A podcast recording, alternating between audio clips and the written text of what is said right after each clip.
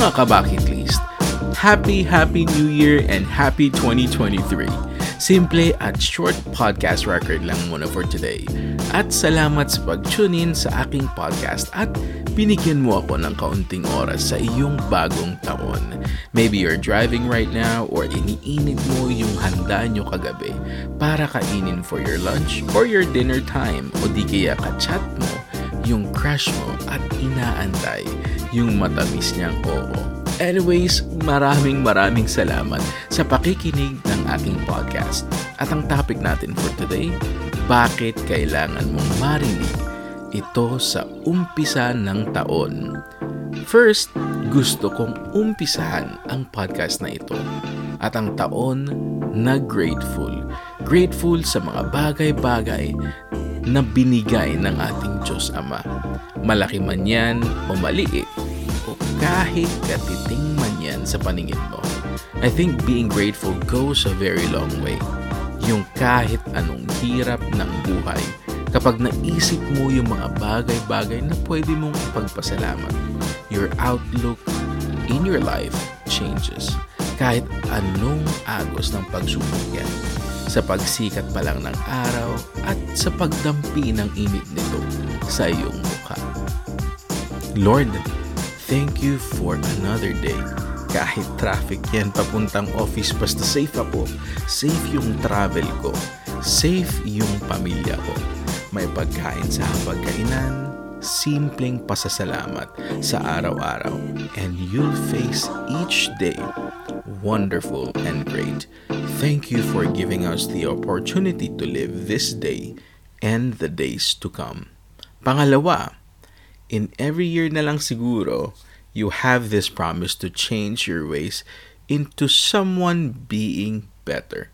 Sometimes it is ultimately hard to really remove some bad habits. Like siguro yung pangako ko sa misis ko, nagigising na ako ng mas maaga kasi ang rason ko is malamig talaga yung panahon at ang hirap gumising. Still, I want to look forward being a better person than the previous year. Kung iisipin mo, taon lang naman yung nagbago. Pero syempre gusto din natin itong sabayan. Sana ang dasal ko ay maging consistent tayo sa mga nais natin baguhin sa ating buhay. Sa lifestyle, sa health, sa finances, sa work, sa mga plano mo sa buhay, sa relationships mo at sa marami pang section ng buhay mo. It is you versus you. If you always find excuses in achieving your goal, hindi naman ibang tao yung dinidisappoint mo completely. Yes, partly the people na nag expect may be disappointed. Pero let me remind you na mas dinidisappoint mo yung sarili mo dahil wala kang binibigay na progress sa sarili mo mismo. So I hope that everyone should put their best foot forward, hindi lang sa taong nililigawan, but put your best foot forward for yourself. Kasi every day is a battle to win. Kung hindi ka nanalo kahapon, do not retreat. Do not fall back umpisa pa lang yan. Lagi mo sigurong sinasabi sa buhay mo or previously nung nakaraang taon, laban lang. Face up, muscle up, and say hello to your tomorrow. Parang Emirates Airlines lang ang tagline, no? and thirdly, learn to forgive and learn to move on. You may be having this past that you still carry the load, the burden, yung andyan lang sa buhay mo na parang may tinig lang na hindi mo matanggal-tanggal.